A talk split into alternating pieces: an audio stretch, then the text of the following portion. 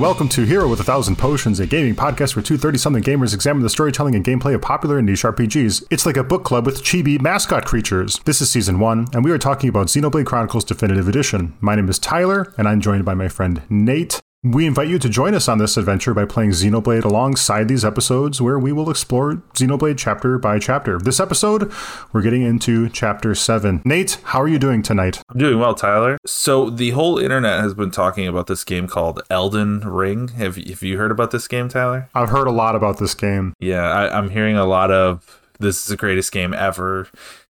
You absolutely must play it. It's like Dark Souls meets Breath of the Wild. I don't know if that's an apt comparison, but I've been very intrigued. I want to play it. But then I remember I'm terrible at Souls games. So I, I did a little bit of research and I I have a copy of Bloodborne that I got for free for the PlayStation for being a PlayStation Plus member. And I booted it up and I of course died a bunch, but I dedicated myself to trying to live the Souls like lifestyle. And does that does that count for an actual From Software game that it's a Souls like, or is it just a Souls game? I don't know. I don't know. I, I've put a, a couple hours into it now, and I'm noticing I'm not dying as much, and I'm actually dodging certain things or walking a little bit more contemplatively up to certain enemies and places I was getting killed before. I'm not getting killed as much anymore. So there might be hope for me yet, and there might be some Elden Ring in my future. I think walking up to a threatening monster contemplatively is not a very uh, big power move. Right there, Nate. Yeah, I don't know. I think you got to walk up to a monster and be like, I'm going to wreck your shit. That's true. So that's been the kind of interesting plot point of my week so far. since the last episode we recorded. In my case, I finished Earthbound Beginnings. I've got this travelogue side quest idea mulling around in my head. I have 41 pages of notes uh, that I'm going to crunch, and I'm going to create some sort of mini series on it. I'm looking forward to getting down and dirty with that. It, it was a it was a fun fun game and also a very grindy game. Looking forward to hearing about it instead of experiencing it myself. Hell yeah! So Tyler, as we get into this this new chapter, I am noticing there is no intro, so to speak. There is no exposition dump telling us what we must do or where we must go. So I take the opportunity to take a little hop back to Colony 6. In our last episode, you said you had tried out the reconstruction effort. I was side quested out at that point, so I did not try the reconstruction effort. As I get to Colony 6, I start talking to some locals, and there's a quest to try and rebuild the colony, build some buildings, make some commerce happen, various modes of improvement. One of the denizens tells me, You can't dig up the land and erect buildings willy nilly. It's like wounding the Bionis' body and rubbing salt into the wound. And I'm thinking about how this entire town was built on top of a giant fucking drill in the ground that sucks up the energy from within the planet. We talked about this in the Mines chapter, how this is like nightmare late stage capitalism destroying the very world you live on. But now this guy won't let me build a 7 Eleven. Maybe they consecrated that ground where the drill was installed. Yeah, so I'm going to get this like special stone to do this ritual to appease Bionis. What the hell did they do to get that drill built? Like how many years of stones and rituals and appeasement did they go through to finally approve that thing? Maybe, you know, there's a very enterprising uh, mechanical civilization just across the way over there. Yeah. Maybe they had a hand. But anyway, I do that quest. I end up building three houses, but no more than that because I don't have any more Wolf hides to make the houses out of, apparently. Mm. Uh, a few shops, a tree. Suddenly, I am surrounded by architecture as I turn around. There's there are buildings, there are people, there are various things now occupying the once desolate rubblescape that I walked upon just a, a, few minutes before. While I'm talking to people and questing, uh, I have a question here for you. Okay. Tyler, as a kid, did you ever flail around fighting imaginary bad guys with an imaginary sword to the total embarrassment of your parents? Probably. I can I can see myself doing that, but I don't have a specific memory. As I engage in dialogue with citizens of Colony 6, that is exactly what Dunban is doing as a villager speaks to him of their woes. he is he is flailing an imaginary sword against imaginary enemies. It reminds me uh, as a child there was this is a little bit of a tangent, but I think it's it's a formative moment in my life. There was a uh, local arcade. Those are they used to exist back in the day for the kids listening, where they would have giant boxes that housed video games, and you'd have to put in a quarter. Now that's a quarter. That's a coin, which is twenty five percent of one dollar.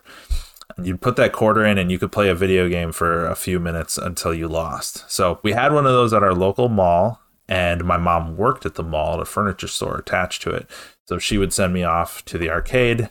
You weren't like murdered or abducted automatically the second you left your parents' eyesight back in the 90s. I would go visit my mom and she'd say, Yeah, run across the mall all by yourself, eight year old, and play at the arcade. So I would go and they had a cabinet for Street Fighter and Super Street Fighter 2. Ryu would just stand there in the darkness as lightning struck and he would eventually charge up a Hadouken and he would then throw that Hadouken at the screen. And eight year old Nate would throw that Hadouken back at him.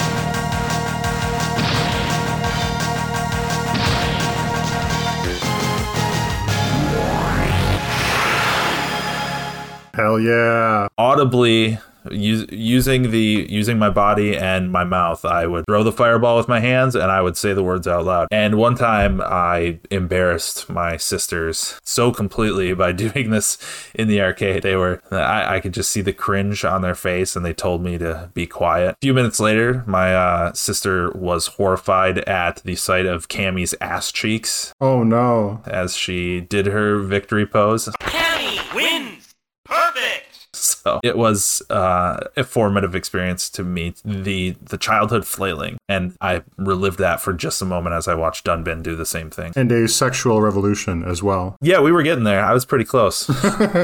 Uh, astonishing memory, Nate. Thank you for sharing. yes. To to wrap up Colony Six, I'm yet again playing matchmaker for Ewan and Matroya, delivering messages and works between the two of them as they stand within earshot of each other. Amazing. I am their messenger.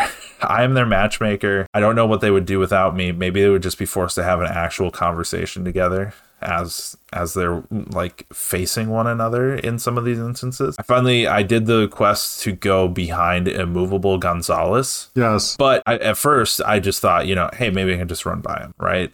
The instant you aggro him, time stops and you receive a warning of imminent doom that somebody is going to die very soon. And that happens even without Shulk in the party. They will tell you, uh, Vision from the future, hey, you're you're gonna die. Yes. So.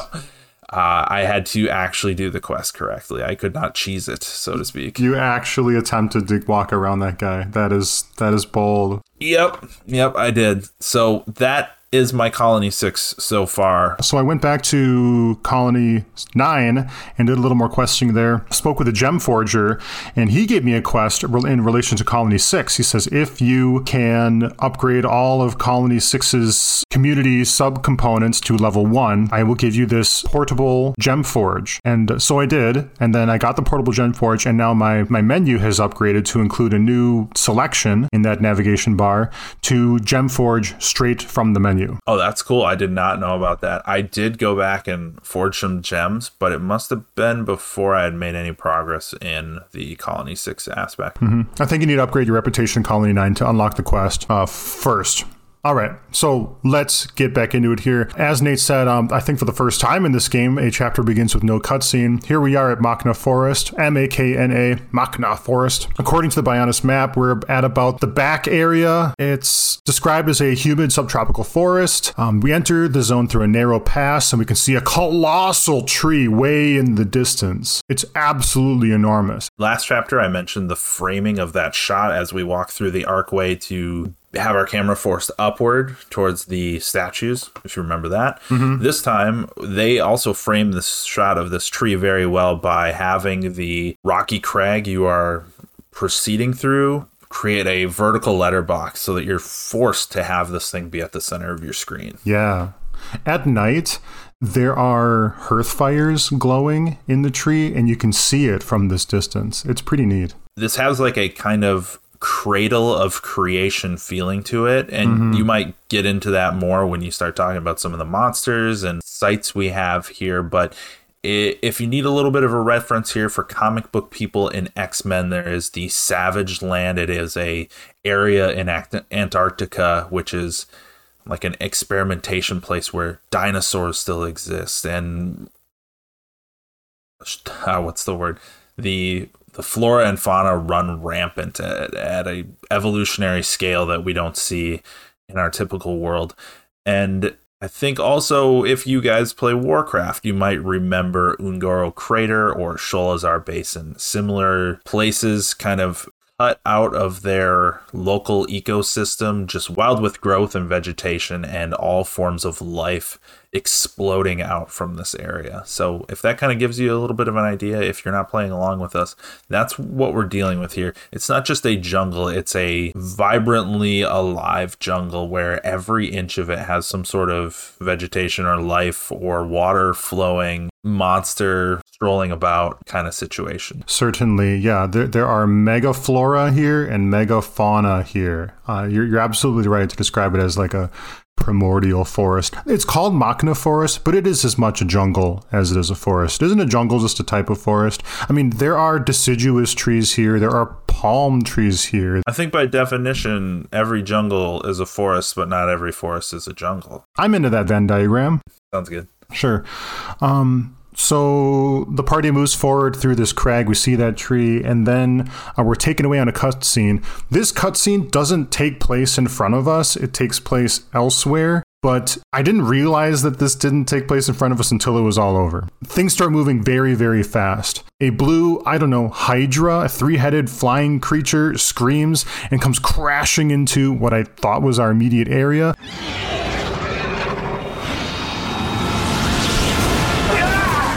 There are three armored humanoids that kind of oppose it. One says, Lady Melia, return to the Nopon village. We'll handle this. And these soldiers are wearing armor that kind of look like the high Entia statues we saw in Satorl Marsh. They have winged headdresses, and their helmets have faceplates that look like birds' beaks. And the woman, who's dressed in robes, she's kind of like a young priestess or mage, it's hard to tell, says, No, Isel. Isel is apparently this soldier's name. Do you really believe I would run away and save myself? They urge her to change her mind, and she rebuffs them, says, No, I cannot return to the capital with this monster still standing. So this squad is monster hunting. One thing I'm noticing about this in our past cutscenes with Shulk, we've we've gotten a vision of this character Melia, right? I think we can make that connection that we recognize her from the flashback. Oh, yeah. And then we've also got, uh, you know, we're, we're just going to make some, we've made a lot of deep calls here on this of what we think is happening or going to happen or who's doing what. So in that cutscene, I see a big old dude that something, something emperor, you know, the emperor and Fiora were wronged by Metal Face. And we see a big regal old dude. I'm going to say maybe he's the emperor, right? But he has those kind of bird wings on his head as well. And now we've got these guards with bird wings on their heads. We've got statues from the High Entia of angelic figures with wings and things like that. I'm gonna go with if you see somebody with a bird wing on their head, we're looking at a High Entia. Similarly, Melia has two protruding fixtures on her headpiece that would seemingly be, if they were just cloth, they would drape a little bit lower and more freely. I'm gonna guess that those pieces of cloth are concealing bird wings as well. Yeah, could be. She's the only one in the squad that isn't revealing bird wings from her head. Uh, the Hydra lands, breathes purple energy at the squad, and Melia exclaims, Isel, Hogard, Garan, Damiel. I don't think this is a spell. I think these are people's names. She says, Bestow the light of your life unto me. Did these people die and now she's taking their life force to cast a spell? She raises her staff into the air and casts a spell, white magic. I'm getting a holy vibe from it. Don't know what happens next. We cut back to the party. And then I realize, oh, this is not happening right in front of me. Yes, and the other observation I'll make about the Hydra like enemy they're fighting There's a similar design language going on there with what little we saw of the Telethia in the prior chapters before Satorl Marsh. So there is some speculation on my part that we are going to be dealing with a Telethia here based on the scene we just witnessed. But previous encounter with Telethia gave me the impression that there was some sort of benevolent force within Bionis. And it doesn't look like the other Telethia. So as we, the party, arrive in the forest, like you said, it's a different location than where that cutscene just took place. We receive another round of basically the exact same vision that Shulk's been having ad nauseum recently, which is metal face, him injecting the Monado with Viagra and just getting fucking huge Monado energy. And uh, then we had we hear that line, the Emperor and Fiora, all that. You know, it's the same. It's the same. We've been talking about Xenovision, Advision of Edition. It's hitting us on the head so hard with the same these same sequence of events that uh, we we can just laugh about it now. We call this anime filler. I've totally talked about this in an episode before, but I'll say it again. The show Naruto, it's on Netflix. If you want to subject yourself to this, there's a character who he doesn't have all the skills as the other ninja, and he ends up hurting himself because he's trying too hard and he needs surgery, etc. And they just pad the runtime of like 12 episodes you have to rewatch this segment of his past of him like struggling through being a shitty ninja for probably I, I will just take a liberal guess and say 12 repetitions of the same scene have played through in this one season of the show and i'm just like dear god stop showing it to me. I'm drawn back to that moment of that show when i see them replay the end game vision for shulk. As we continue in the forest, we meet our what's seemingly now the obligatory Nopon greeting party to the zone, and we learn that this is where Nopon are from. There are Nopon everywhere in Bionis, but if they had a homeland, a source, so to speak, that Makna Forest is it. We come to the conclusion that with this being their land, that we should probably go to the Nopon Village because they're going to be able to help us navigate the region, get to where we need to go. We're seemingly completely lost, even though Dixon earlier gave us this 20 point guide on what we needed to do next. And like I said, I've I felt like that was going to be the rest of the game, Dixon's whole outline of what we needed to do. We now got to the forest, and there's this general sense among the party of, wait, where do we go? What do we, what, huh? Should I guess let's talk to the Nopon or something because I don't know where I'm going. So, you know, uh, cool. I, am into it. Well, let's meet some Nopon. That first group of Nopon I meet, it also has the Genocide King,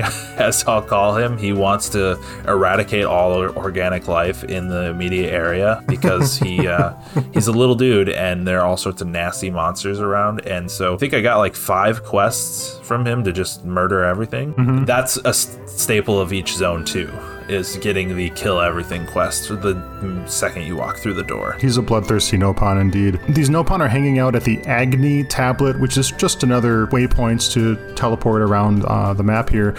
Um, but it also is a vantage point to, to give us a beautiful scope of what this zone really looks like. There's a centerpiece feature that we're looking at here. It's called Great Makna Falls, and uh, this tablet is on a cliff and it looks down over this large lake. And on the far side of this lake is almost a complete horizon of waterfalls at different heights. It's kind of analogous to Iguazu Falls, um, which you might have heard of. It's on the border of Argentina and Brazil. It's a complete eyeful of gorgeous waterfalls, and we're treated to that here. Now, there isn't that much to do uh, in this lake. I did kind of path around it and almost fell asleep trying to circumnavigate it just to see if I can pick up anything clever or run into any elites. I think there is an elite out there, but regardless, um, it's a beautiful vista that you'll be checking out when you arrive at these Nopon here.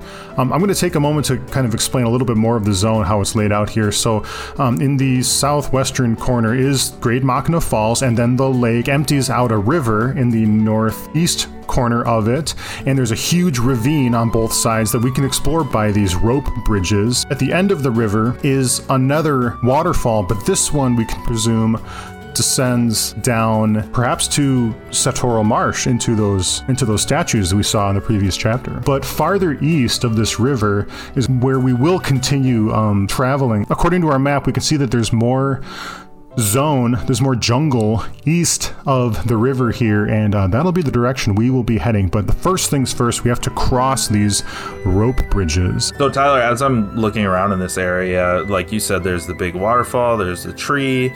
I taking in my surroundings, and I it's starting to occur to me like, oh, that cliff way down, like, oh, there's monsters walking around there. I can actually go down there. There's stuff to do there.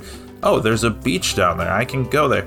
And my video game brain, I'm constantly waiting for the invisible wall to kick in. We've all experienced it where you're like, that isn't actually in the game. That's just a picture. I'm watching a video of a waterfall, right? Hmm. I swim directly up to the waterfall, and I immediately have this crisis in my mind of, am I going to have to swim up and down this entire thing to find the secret cave under the waterfall that is in every single video game known to man? The secret waterfall cave. I gave up. it was taking way too long, and I could not find the secret waterfall cave. There might be one. I'm not going to Google it. Who knows? I didn't find it. Yeah, but I was blown away how every time I went somewhere in this zone, there was no invisible wall. There was just walls. I also talked to the merchant here quick, and I'm just so overwhelmed with my inventory at this point that there is an L button, a sell everything button. Have you used this, Tyler? Nope. Maybe I should though. So you just hold L and it sells everything that is not currently on your body. In other games, when it comes to this type of thing, I hold on to all my gear because I think, well, what if? What if there's a scenario where, for Xenogears, for example, it's like, what if there's a scenario where I need to stack Ether Defense and then put Ether Amplification onto this character so that they can do the crazy one shot move because no one else can do any damage to this fucker, right? Like, I'm holding on to every single piece of gear like it. It's the most important thing. I finally just broke down with this game and said, sell everything, dump it all. And I hold down the L button and just cash out, right? Because I know ultimately I'm going to go beat up a bird and he's going to drop three pairs of pants with 17 higher defense than what I currently have. So it's basically self care at this point to get rid of all this garbage in my bags. And I come out of it 265,000 G richer for doing so. Holy crap. Yeah, it was crazy. I'll say a little bit about the uh, beasts we run into here in this zone. Uh, we run into Apis, which are dragonfly type monsters with lime green wings, occasionally carrying, I don't know, a boulder, and has two unnatural looking pink discs that sprout from its thorax. Um, we run into Eluka, which are a scaled caterpillar. They're enormous and menacing. They kind of look like rhinoceroses in, in a way, but they have bright blue horns coming off its head and bright blue spikes on its back. We run into more quad wings. Those are, of course, the four winged owls we saw in the marsh. We run into Feris, which are 10 foot tall lions with several jagged cobalt horns sprouting out of its mane, more spikes coming off of its elbows, and the end of its tail has two spiked clubs. We run into Deinos, D E I N O S, of the Plasma and Inferno variety. They are about 20 foot tall, white and gray raptors with a small crystal fin or magma fin on its back, shooting electricity or lava. And they each have a baby version of it clinging to the top of its head. I don't know if this is a baby or if this is dimorphism or that's just the male. Uh, either way, the smaller creature is growing into its jaws. It is, it's like 50% jaws, this smaller guy. Um, we run into ancels, which are a yellow prehistoric bird, like a Archaeopteryx, um, with a spiky orange mohawk and a swordfish like beak. Makna brogs, those are frogs, but this time they're absolutely enormous and scary looking. Uh, we run into Pterix, P-T-E-R-I-X, which are like pterodactyls, but this one is level 97. Stay away. Piranax, which are piranhas. More upas. Farther along in the eastern area, uh, we run into Orulugas, which are these hulking green humanoids whose arms are made for crushing. They're like knuckle draggers, but they're huge. But they're the knuckle dragging appendages aren't fists; they're like elephant stompers. Mm, yeah. And some of them have an anxious or disturbed expression on their face. It's kind of creepy. they seem to be enslaved Yeah. by another beastman race called the Hode. Hode. Is that, am I saying that right? Hode or Hode? Hode, yeah. If this is a Japanese game, I think you would go Hode. Yeah. Like if it was spelled out in katakana or mm-hmm. hir- hiragana. Jungle Jawas. Jawa. I was the whole time I wanted to say sand people, and I'm like, that's wrong. That's not what it is. It's a the Jawa. They're jungle Jawas. There's a lot of Star Wars going on in this episode. I this is a little bit later. Our our we're kind of out of order here, but hey, who cares? Mm-hmm. You're you're totally seeing Ewok land, right? It is. I mean, they lived in treetop towns, and yeah. Pro gamer tip. Do not start a fight at the end of a tree branch. My chain attack was a cinematic look at Dunban delivering a powerful strike, followed by Ryan falling off the tree and running away. Because you can't control them. They will run up to the target, except the target is now halfway across the map because you fell off the tree. Hmm. Yeah, that's not helpful at all. There are also enormous triceratopses called lake lit mammoths. There are enormous T Rexes called Dinos Sauros, and there are X. They are tall, teal colored horses with a big bony horn that curves away from its face and then has another bony horn that curves away from its butt in a like symmetrical sort of way. That's kind of the bestiary here, but we don't we run into the first half of them here and then the second half when we cross the river. Yeah, can we talk about Dinos Soros quick? Sure. like, I I feel like if I ever get into the realm of writing fantasy, that I need to circumnavigate the pitfall of naming things the same name but just adding syllables because instead of dinosaur you have Dinosaurus and it's just it's more work than it's worth. Let's just call it a dinosaur. The, the Soros is spelled exactly like George Soros's surname. Yes. that dinosaur Soros. Uh-huh. And uh, it's it's uh I don't know, like that that thing just existed to piss me off. I was in the middle of a quest and it aggroed into one of Ryan's AoE moves and it was just over at that point. I was like, "Come on. Why mm-hmm. is this thing here?" Just to be right in the smack dab middle of what I'm trying to do. I had a quest for an X Elite, and a Dinosaurus kept walking into my fight. Yep. A level 97, I don't know. Like, it's. He, end, he ends your quest in the way you don't want. Oh, and you get to watch the eight second cutscene of blue vision. You're about to die when it happens. So that's, fun, fun, too. too. Found a little secret area called the Divine Sanctuary, where that is. Did you find this? Maybe. Where is it? Well, It's part of a quest where you throw a memento off a cliff for Satata. Oh, yeah. I Okay, yes. I found this place. It's overlooking the waterfall. Yeah. I, I th- I throw the memento over the cliff, and then I also throw Sharla off the cliff with a light brush against her, since her falling thousands of feet below. You gave her that shower. I could really do with a shower right now. Y- Exactly. Perfect. Yes, she's been asking for a shower. She will not take that shower. So I finally just took the initiative and threw her into the waters below. All right, so as we get deep enough into the forest, we find Melia passed out. Doesn't know who we are, but Shulk recognizes her for who she is. Long story short, Sharla, the medic, deems Melia to be ether deficient. She is passed out from a lack of ether in her system.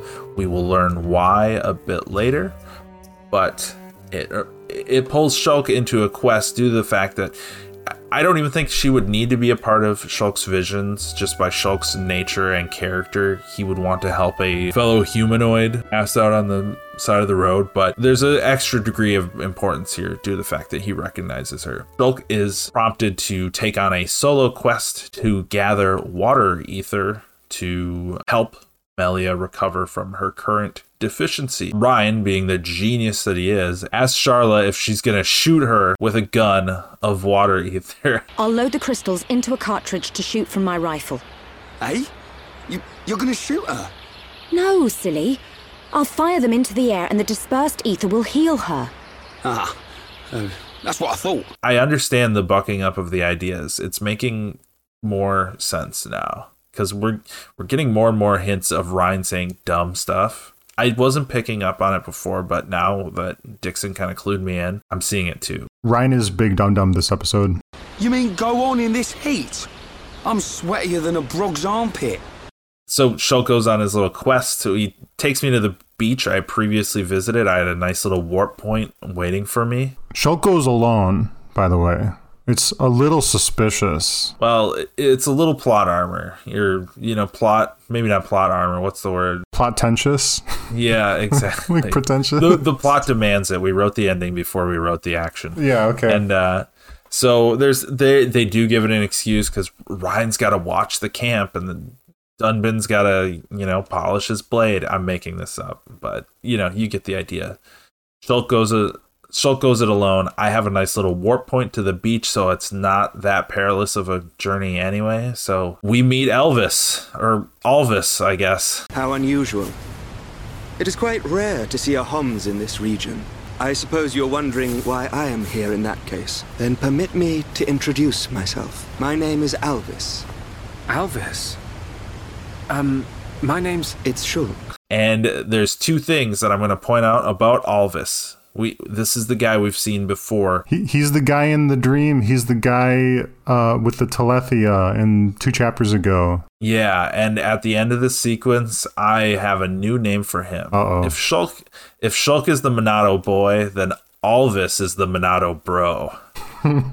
he's the he's the Monado big brother. He knows all like you know how you didn't have a big brother. You were you were the big brother. You- I am the big brother. and neither did I. I didn't have a big brother. But you know how in media the big brother he knows all the cool stuff, right? Mm-hmm. So if Shulk is Monado boy, this is Monado bro. He knows all the cool shit about the Monado. Monado Edge Lord. yeah. Now we talked about this in another episode too, but uh, what was hanging around his neck, Tyler? I probably have a note on that. Let me see. Look it up. I want to see if you saw it. Do you want me to give you the answer? Yeah, give the answer. I don't have it. I believe that Wait, that is. I do have it. Okay, I do have it. Go. Sorry, I, I finally found it. There's a close up of a pendant on him. It's a red cross with a gold outline. Do you see what I'm seeing? Are, are you suggesting it's the cross from Xenogears? I'm suggesting that is the Zohar right there. Oh, that's the Zohar? Oh my goodness. Yeah, because think about it. The the shape of the original Zohar, and then we got the little Zohar like key card in Xenosaga. Um, you're probably not as familiar with that one. Okay. Oh, you know what? Oh man, You see it? I do see it. It is tablet like. It doesn't have like the all seeing eye in it, but it is. No. All right. Okay. I don't know why that didn't come to me in the moment. But yeah, it is it is very Zohar like. I'm telling you, you know, they've officially said these games are not linked. We're not going there. We're not conspiracy theorists. But I like to point out that shared design language, that legacy woven between the series. I, I love that kind of stuff. We'll probably continue making those connections all the way to the end. Yep. So Alvis shows up. He's wearing weird anime pants that make no sense. uh, He's got a new Monado power. I'm just going to call it Disenchant. It's called Purge. Purge when you're playing an RPG and the enemy has a buff and you want to say, no, get the fuck out of here. Yeah, it's a dispel. Yeah. Dispel, that is the word. I, I wasn't even right with Disenchant. So perfect. You fixed it for me. No worries. Telethia are here and not as helpful as they were before, right? Mm-hmm. I thought Telethia, angelic, bird like, you know, protectors when we first saw them back in that previous chapter. But now I, I'm almost certain now that a big Telethia attacked Melia at the our first little cutscene there, and now smaller Telethia are attacking Shulk. Apparently drawn to the wavelength or frequency of the Monado, as Alvis puts it. The boys fight together, but Shulk has issues attacking the Telethia. The problem is is that they can read his mind. So even if Shulk receives a vision and changes, the Telethia can see that he's going to change, and they change, and it's a vicious cycle. So Alvis takes up the Monado himself and uses that purge move to uh, get rid of that ability from the Telethia. The fight concludes. The Telethia are dispatched. Shulk has questions and Alvis has vague nothings in response. There wasn't anything pertinent you took from what he said, right? The pertinent things I take from him is that he knows stuff. When Alvis introduces himself, he's mysterious and sexy, if you're into that sort of thing. He goes, You know, Shulk, you're the wielder of the Monado, defender of Colony 9, the hero that has all Mechon running. He's he's dressing up Shulk, uh, telling him that he knows uh, he knows about he knows a lot about him, and hey, he knows how to wield the Monado too. He teaches Shulk a new skill. Maybe he's doing a Grahf thing where Grahf is like, I'm sculpting Fei's powers by throwing these challenges at him. The Monado is a divine sword capable of disturbing the very fabric of existence, of both the material and the immaterial. is that little monologue of his kind of tongue in cheek poking fun at Shulk because uh, he has all Mechon running, but here's this guy who knows more about the Monado, who more capable in combat. Is it kind of like a oh yeah, here's the wonderful Monado boy, here he comes. I'm literally coming to a point that I did not have in my notes and that just occurred to me, right? You I I completely I didn't jot down the dialogue and I completely I'm making a connection now. The material and immaterial, the disturbing of reality, the manipulation going on. What does that sound like to you? Disturbing of reality? What what what certain object have we dealt with before that has a has a like reality warping effect to it, you know? The magic credit card. Yeah, exactly. So I'm I'm going back to that. I think that's again this is uh what's the this is reinterpretation of a similar same story. We're on reinterpretation number 3 now. Or maybe it's 2 because the first one isn't a reinterpretation. But we're on version 3 of this story and you know, the the the true source of power for the Xeno gears was an object that had the power to change reality as we knew it. So now instead of Xeno gears, we have Xeno swords. Reyn busts in, Alvis is gone. Reyn thinks we're nuts. We were just sitting on the beach having a wank by ourselves. Uh, there's no one here. I'm telling you, he was right here. He even taught me how to unlock a new power from the Monado. Just you and me, Shulk. Ain't no one else around. You probably passed out from dehydration and dreamt this guy up. Come on, wait till the others hear this. He was here, Reyn.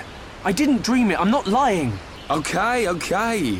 I believe you. And while you were having fun with your imaginary friend, did you find any ether crystals? But the game doesn't leave you, the player, to question whether that was a vision in his head at all because Alvis is standing on a rock watching the other two walk away. It is astonishing to me that Ryan thinks the story is unbelievable. That gaslighting motherfucker. Hang around here long enough and we'll get whacked by an imaginary beast. Yes, it's kind of like the thing of, you know, people say, oh, that's unrealistic to have this happen in your story. And it's like, you're in a world of magic and insanity. Why are we talking about realism here? It's like, Ryan, come on. You got a guy who's seeing visions of the future. He's slowing down time, warping, creating shields, all sorts of shit. And he says, hey, I just saw a guy. And Ryan's like, no, no, you did not just see a guy. Get the fuck out. Ryan must be like suffering from a brain tumor. A couple uh, uh, chapters ago, he's like, I have all the confidence in the world in Shulk, and you know, you believe him and believe in yourself, and I'm going to believe in you too. And he even goes out of his way to explain uh, the nature of Shulk's visions to other people that are not buying into it. And now, now we're here, and he's just like, You saw another person on a beach in the forest? Impossible. Exactly. So we do find the water crystals and we take it back to Sharla and Melia and Dunban. We resurrect Melia. She informs us of her quest to take down the big Telethia, right? Mm-hmm. And she says how her comrades were slain by it, and it's it's a whole thing. I we offer to help her on her quest. We're trying to get to the Nopon capital. She can get us there. We can kind of all reconvene and assess next steps together. It's the least she can do for us helping her. And then Melia joins the party.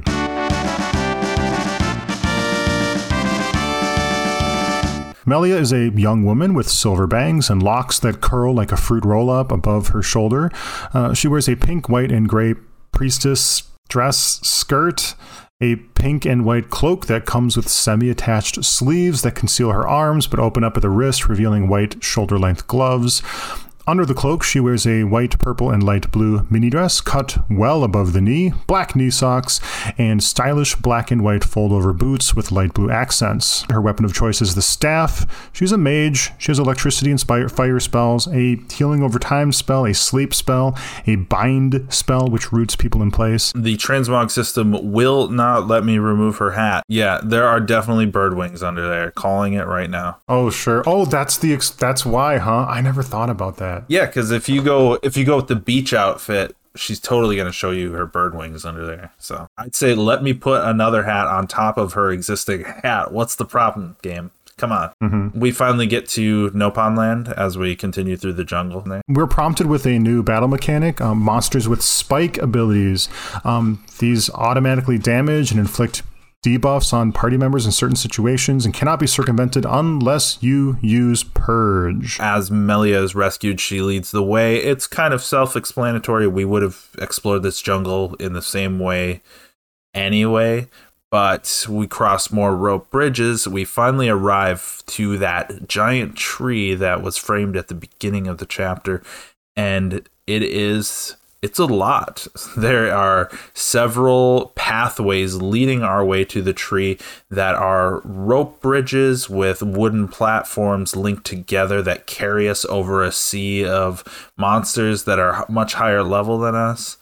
As I greet one of the Nopon along the rope bridges, he says, Nopon never lie, so it's definitely safe to walk on the rope bridges all the way up to the Nopon capital of the tree. What was the name of the tree again? Frontier Village. So as we carry our way through, I, I am struck by how this is Ewok land. This is Endor, right? Or the moon of Endor. I can I was never clear. Is it Endor or is it the a moon of Endor? I recall someone saying the forest moon of Endor. The forest moon of Endor. I- wonder, have we actually ever seen Endor? Great question. This is a bit of a Star Wars tangent I'm on now. So we we know what the moon of Endor looks like, but is Endor itself equally forested? Probably not. Anyway, we make it to Frontier Village, and it is it is a sprawling vertical metropolis of foresty creatures. I ascend tiers of Nopon society, and every five seconds I'm discovering a new location to the point where all three of my characters leveled up just from discovering locations as I ascended the tree to my objective. We're in the enormous tree. There are about 12 levels to it. The Nopon predominantly live inside the tree. The tree is kind of hollowed out, and um, there are little hobbit house or, or like gnome houses built into the side of the interior of the tree. Um, there's a gathering area in the bottom center. There's a there's the elder hut at the very top. These levels are joined by staircases and rope bridges as well. Uh, they're very industrious here. Um, they collect and process pollen orbs, which illuminate the village from inside the tree. They were probably the hearth fires we saw in the distance, and these pollen orbs have other secret applications that the Nopon are withholding from us. Also, at the very, very top of the tree is a lake called Apex Lake. It's not as big as the other lake we saw in this zone. It's a it's it's a pond. It's not a lake. It is a hallowed magical place. As we arrive, the chieftain of the Nopon village here. Dunga. Yeah, he greets Melia by calling her Bird Lady. Yes. Again, we've already talked about it. We got bird wing hair. So 100% confirmed there is some bird wing hair underneath that hat. Several Nopon gather. Hum hum! Hum here! Hum here! Hum who? Hum who? Hum hum everywhere! Me want touch hum hum! Me want nibble hum hum! Hum hum taste pih! Hum hum scary! Ooh, hoo, hoo. They're joyful and enthusiastic and curious and stupid and interested. You know, um, they're like little little puppy dog voices. My favorite is the one who every time you talk to them, they greet you with yes, no.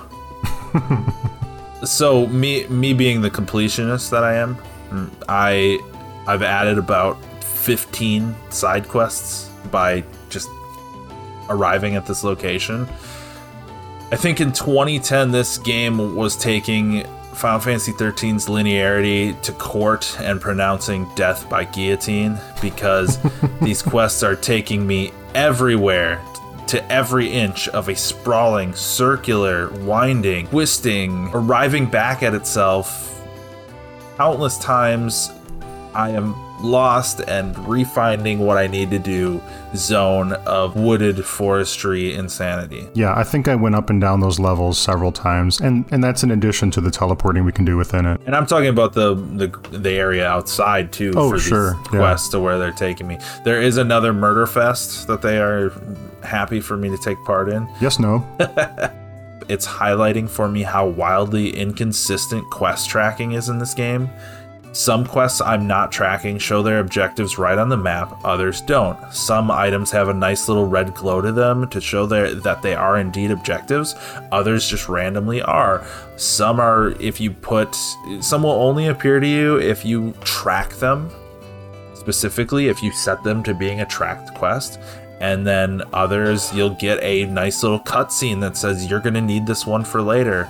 So uh, that's mildly annoying to me as somebody who likes organization and whose job as as I've mentioned before UI and usability. So these are things that bug me and I think about all day of how I would make them better. So just something to think about there. I'm going to add one more factor to that too. Um, you can accept a quest, you can complete the requirements of the quest, but there's a chance you may not be able to turn in the quest because you don't have enough reputation in the city you're in. And that's what I ran into here. there's also a chance you can't turn in the quest because it's not the right time of day Right. Which is which might be why you're running into like you can't see those objectives on the map because it might be the right time of wrong time of day. It could be the wrong weather. It could be you might have the wrong person in your party. Like Shulk, only Shulk can handle this item and stuff like that. Yes, and then also there was the aspect of God, I'm trying to remember now. It was just on the tip of my head. There's a lot of quests, and we could go on and talking about it. We don't want to. There's a lot of que- there's a lot of goddamn quests here. Yeah. All right, let's move on. So There is another beast tribe. We talked about them, Hode, Hode, but I, I I'm going to dive just a little bit deeper. I I wonder if the game's going to acknowledge this aspect of inherent manifest destiny within the world of Bionis. That there are a certain few races who have the right to invade, freely traverse, encounter others without repercussion or extraining or straining existing treaties. For as an example, I'll say, say the Nopon had an existing policy of détente with the Hode. I'm gonna call them Hode. I don't know if they're Hode. Sure. I'm just gonna call them Hode, right? I'm I'm a white guy. jungle Jawas. Yeah, the jungle Jawas, the Nopon have like a, a policy of détente. You stay on that side of the jungle, we stay over here. Would enlisting Homs mercenaries to go murder them be a breach of that understanding and incite a wider conflict? I I don't know. Like this game, when we were talking about the Igna from Satorl Marsh, they are intelligent. They are kidnapping people and interrogating them. They are having a dialogue. They have their settlements. You know, so there there's this existing dichotomy of races that Homs see as deserving of mutual respect and not auto murder. And then there is a list of races that Homs attack on sight and execute without prejudice. So I'm really intrigued by that. I have to wonder if we're ever going to address it. Like, there's going to be some twist later in the game where, like, eight different varieties of beastmen show up and be like, guess what? You are the villain, you piece of shit. We invented the Mechon because you wouldn't stop murdering us without prejudice. Couldn't say. Hadn't thought about it. Yeah. It's something.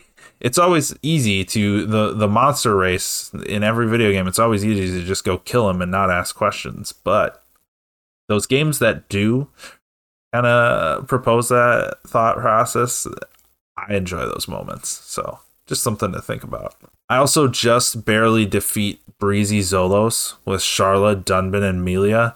I had like 14 HP left with Sharla. The other two were dead, and I delivered a Thunderbullet Thunderbolt! Fire! straight to its face and killed it. Were you able to take out Breezy Zolos? That was the quest where a level 98 Tyrannosaurus Rex kept joining the fight. It took me several attempts to get it down. Same here. Had the exact same problem until I made Sharla my party leader and just went and sat in a corner and had her shoot the the objective over to her in the corner. Then the dinosaur wouldn't patrol into my region. Brilliant. That's all I got for side quests. So we speak with the chief. His name's Dunga. He has a long pink beard and a headdress. He's kind of Buddha like. Um, he's interested in granting a safe passage uh, to the Eryth Sea, which is where Melia is from and where we suspect the big tower um, prison island is located. Shulk shares his vision, and he says that he saw that Melia and himself were fighting together at the Bionis' head.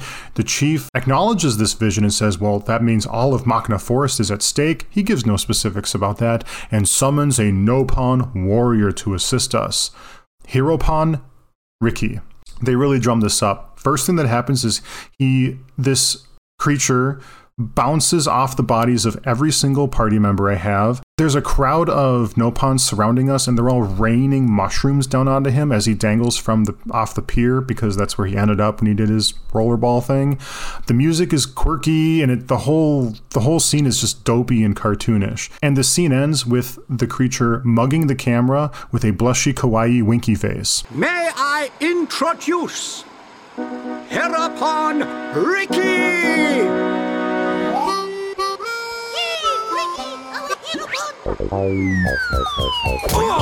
Watch out!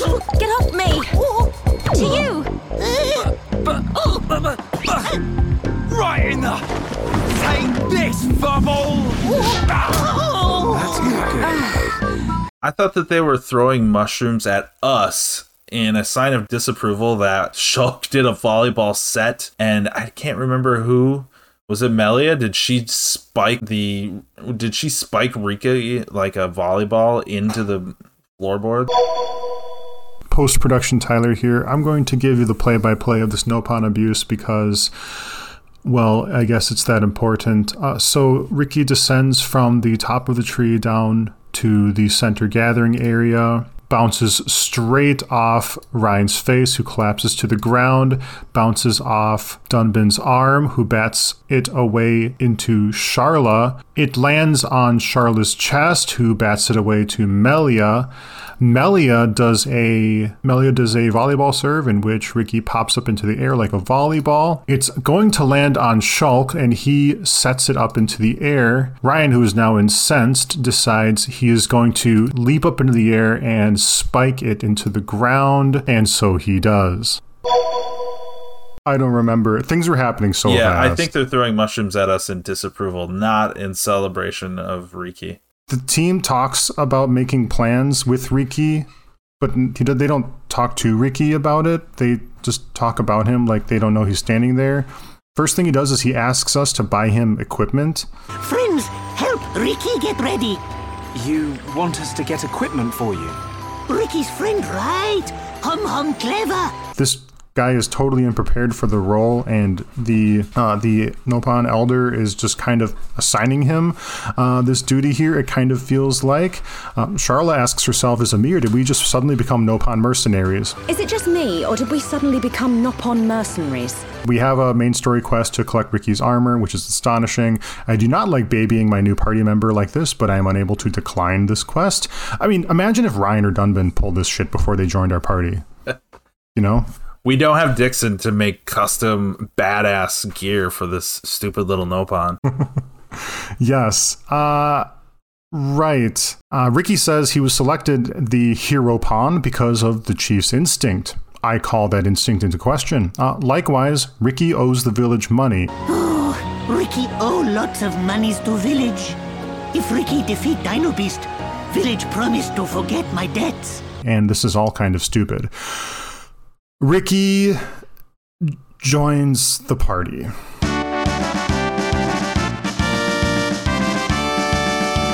Riki is an orange creamsicle colored Nopon with brown almond shaped eyes, rosy apple cheeks, and a cat or rabbit like snout. He has a shock of orange hair with fuchsia tips.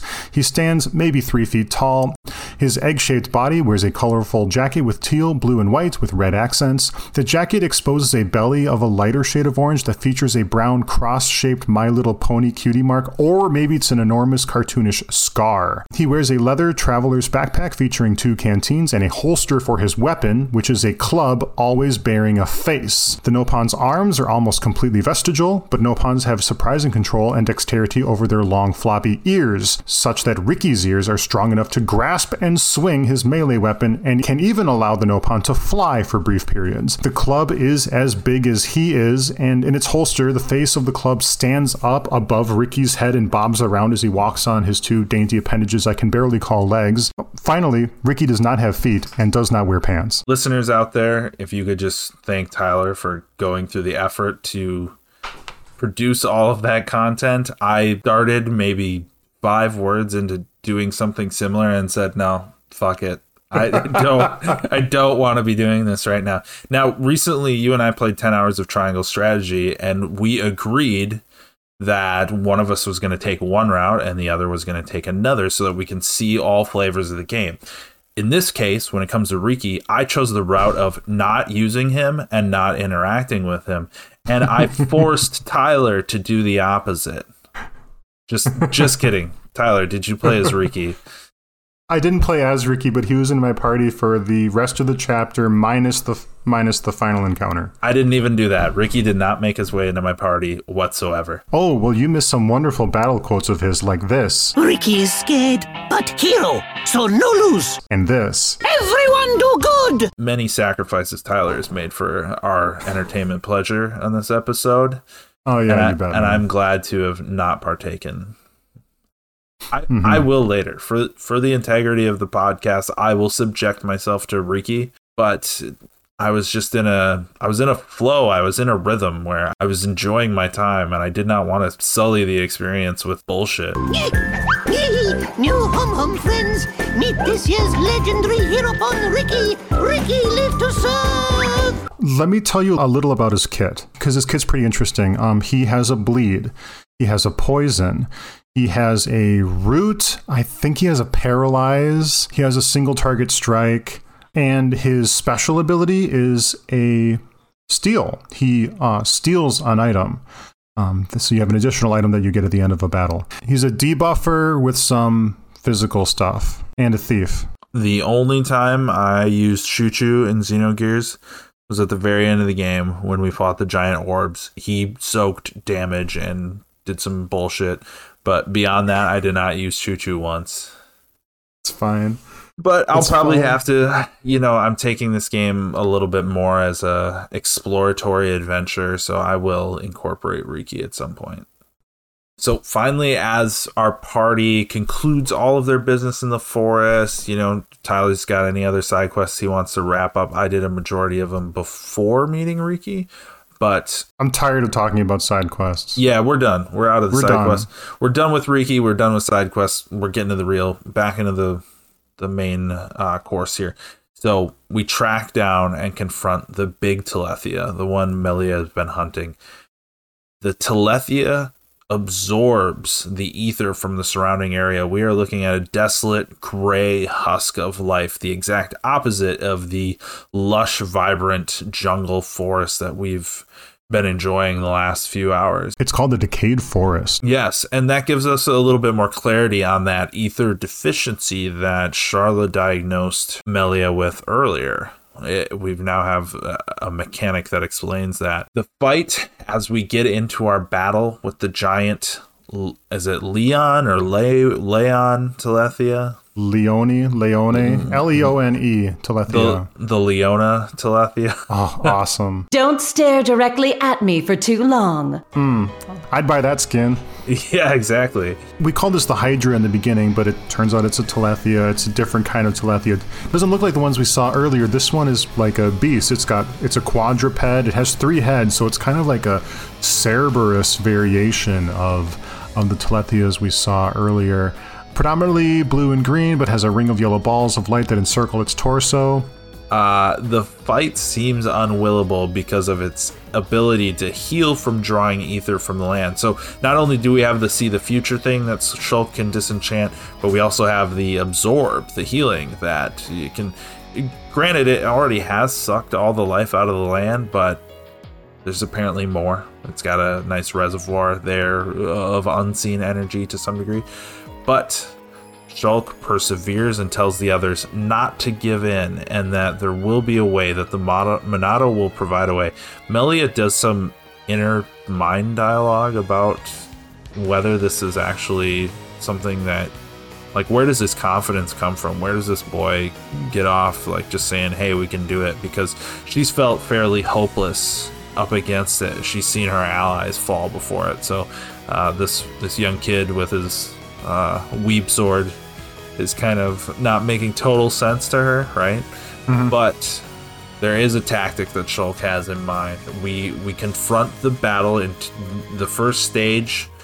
We uh, disenchant the Telethia every chance we get. I kind of got myself into a little bit of a pickle in that I cast the the purge too early before he had actually put the buff on himself. So then he puts the buff on himself, and now I cannot hit it to generate the energy for the Monado to have the ability to purge it again.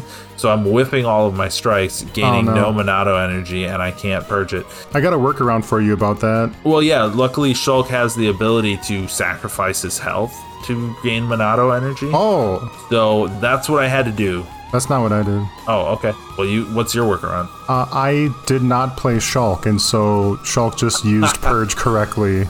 Oh, gotcha. Yeah, yeah. I assumed going into the fight that this was just an innate ability that they had, but no, it is actually a buff he gives himself that you can track on the top, and you need to cast it on him then. So that was my fuck up there, but you know, it is what it is.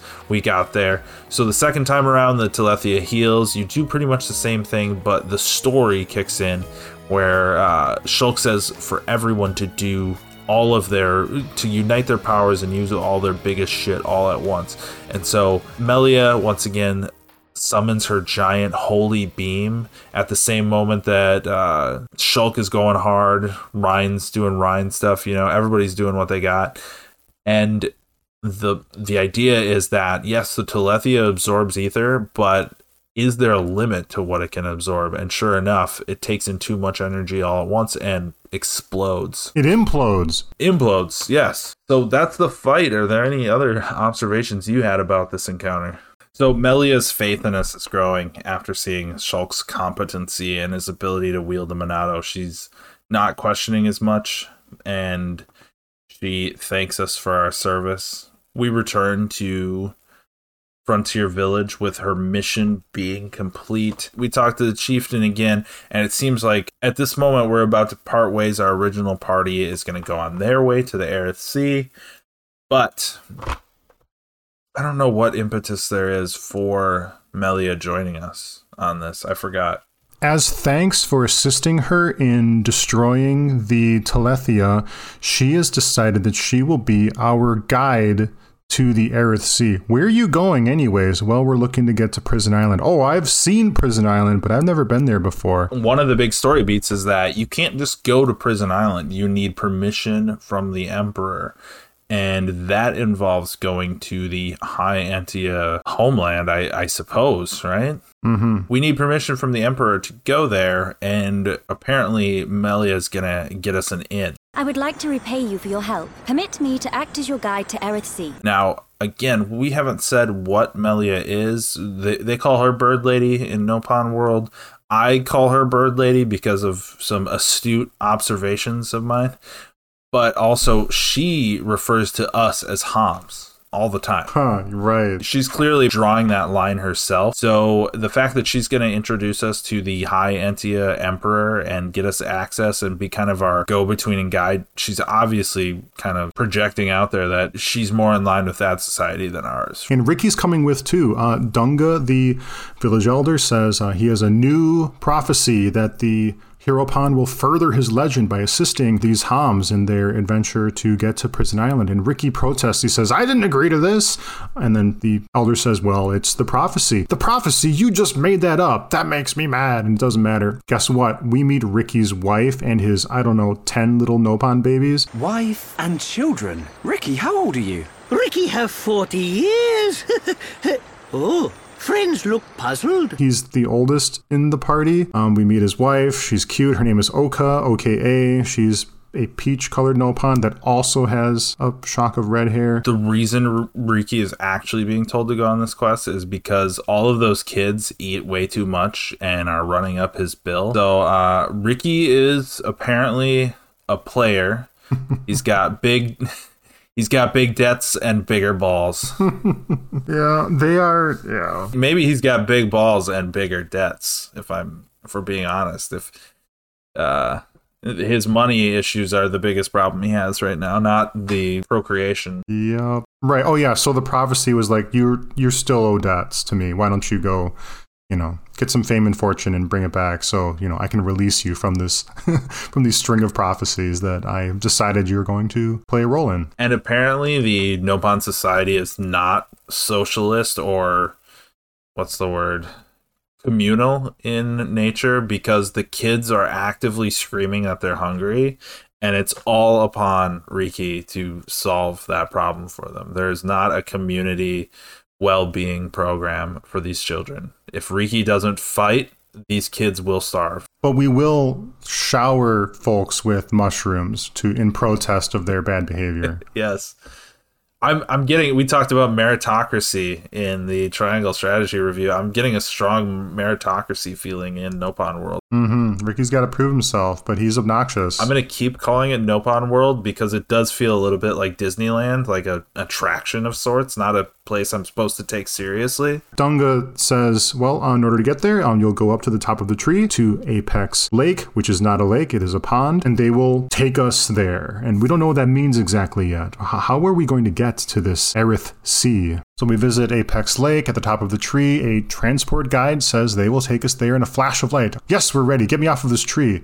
Uh, in the middle of the lake, a column of water rises up into the heavens, and Melia walks in first, and up she goes. The rest of us follow suit. For this being the home of all Nopon, we do not have a Nopon sanctuary teleport to greater adventure here anywhere in this chapter, do we? Oh, yes, yes. There's n- there's not a single Nopon teleporter in the home of the Nopon. I did not even realize that. Nicely done. We have one final chapter ending scene to toss on. And this one is pretty short and not as many reveals as we had before. But i think i can sum it up in just a couple sentences. A woman of the aforementioned bird head variety stands in yet another dark mysterious lab. Bubbles burst within glass tubes and a curled up telethia seemingly pulsates as this new figure looks on. Right, yeah, this shot is maybe 15 seconds long, no dialogue whatsoever. It's just mood and visuals, and not very many. And that's what we're left with here. Yeah, yeah. So uh, we're off to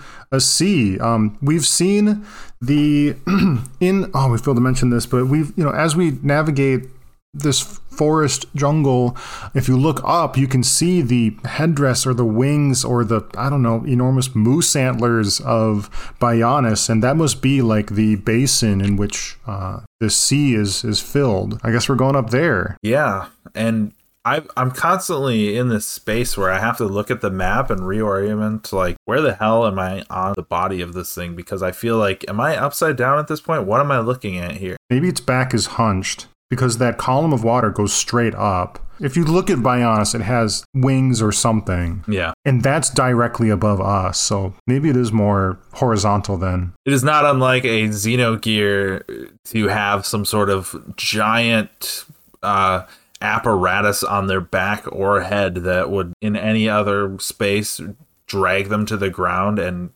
totally fuck up their balance. But because uh, because they have the power, they don't need to worry about it. hmm Yeah, we did have a gear that had uh, wings coming out of its head, didn't we? I think that wasn't that uh Elly's. Uh, that was Emeraldo's. Oh right, right, right. Yep. The that had no had no arm. Had no arms, yeah. Strange center of gravity. The Nopon progenitor.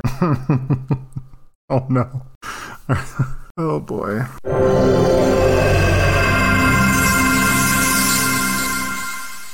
That'll do it for this episode. This has been a production of Hero with a Thousand Potions, recorded March 16th, 2022. We have an email, hero with a thousand potions at gmail.com. That's 1000 potions. We're also on Discord and Twitter with the handle Hero with a Thousand Pot. It stands for, you know, marijuana. Uh, Join us for next episode. We're going to cruise the Eryth Sea. If you're if you're playing along with us, you know we invite you to crush Chapter Eight before crushing that next episode with us.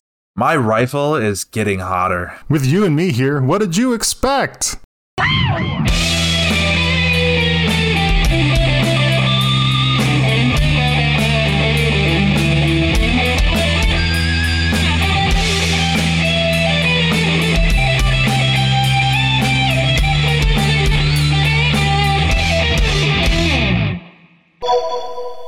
Nate, how are you doing tonight? Uh before Satorl March? Mar- I said March again. so there's a couple points I'm going to get into here before we get back into our main story because I think this is probably the best place to put it. Before I, I, I don't know. There's a certain aspect of this I didn't even take notes of because I was so utterly annoyed. Uh, and I'm just going to say choo choo. That's all I'm going to say. Um, I have no notes. I have no desire to. I have no notes, no desire to engage. All I'm gonna say is choo choo and be done with it. Right. So M- Malia, M- I, I fuck up the name every time. This is where you're gonna notice that having two channels is amazing because you can just shut me up through all of that. It's great.